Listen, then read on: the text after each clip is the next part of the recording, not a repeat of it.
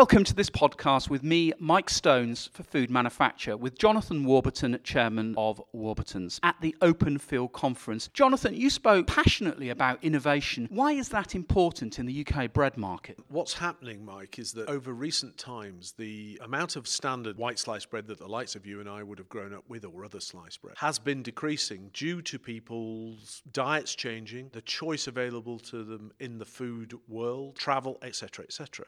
So, quite frankly, unless we continue to innovate and make opportunities for consumers to try new things, then our business will go backwards. So it's an absolutely key element of survival, and we would see it as the lifeblood of the future without neglecting, of course, what has got us to where we are today. And is bread a declining part of your offer now than, say, five years ago? Well, bread in its traditional sense, most definitely. I doubt we'll be investing in the sort of capacity that we historically have done. And we don't need to, frankly, because we are very well invested. But I would see us continue to invest in new innovation, new ways of making things where bread and baked products can be brought to the consumers from around the world. How's that innovation look like in the past and what will it look like in future? Well, the most recent thing we've done, which we're proud of, is we make a range of products which we call thins and wraps. Many of your listeners will be aware of. That's been a great success. We did take a bit of a punt. We did some market research, but ultimately you've got to trust your judgment. What we're now seeing is we have a very, very creative head of innovation who works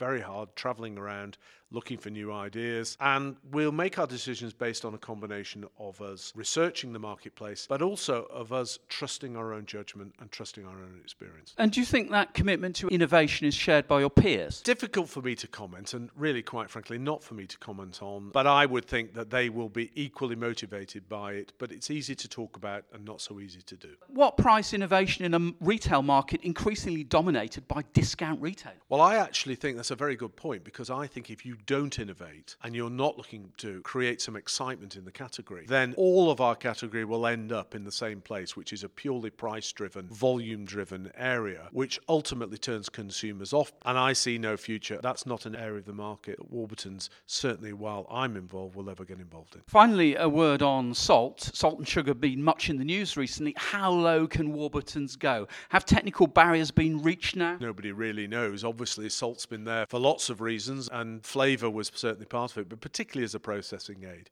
As we become more sophisticated and as the industry becomes more sophisticated, then we clearly can manage salt levels that were lower than in, for example, my father's time. Whether we're at the right level is difficult to judge. We work very hard at it. We're aware of the pressure from the medical profession. We'll seek to do what we can. We're trying to make a product that's day fresh every single day of the year. And so quality still is the overriding single most important thing to us. Quality still the key. Jonathan Warburton, Chairman of Warburton's, thank you very much. This is Mike Stones for Food Manufacture.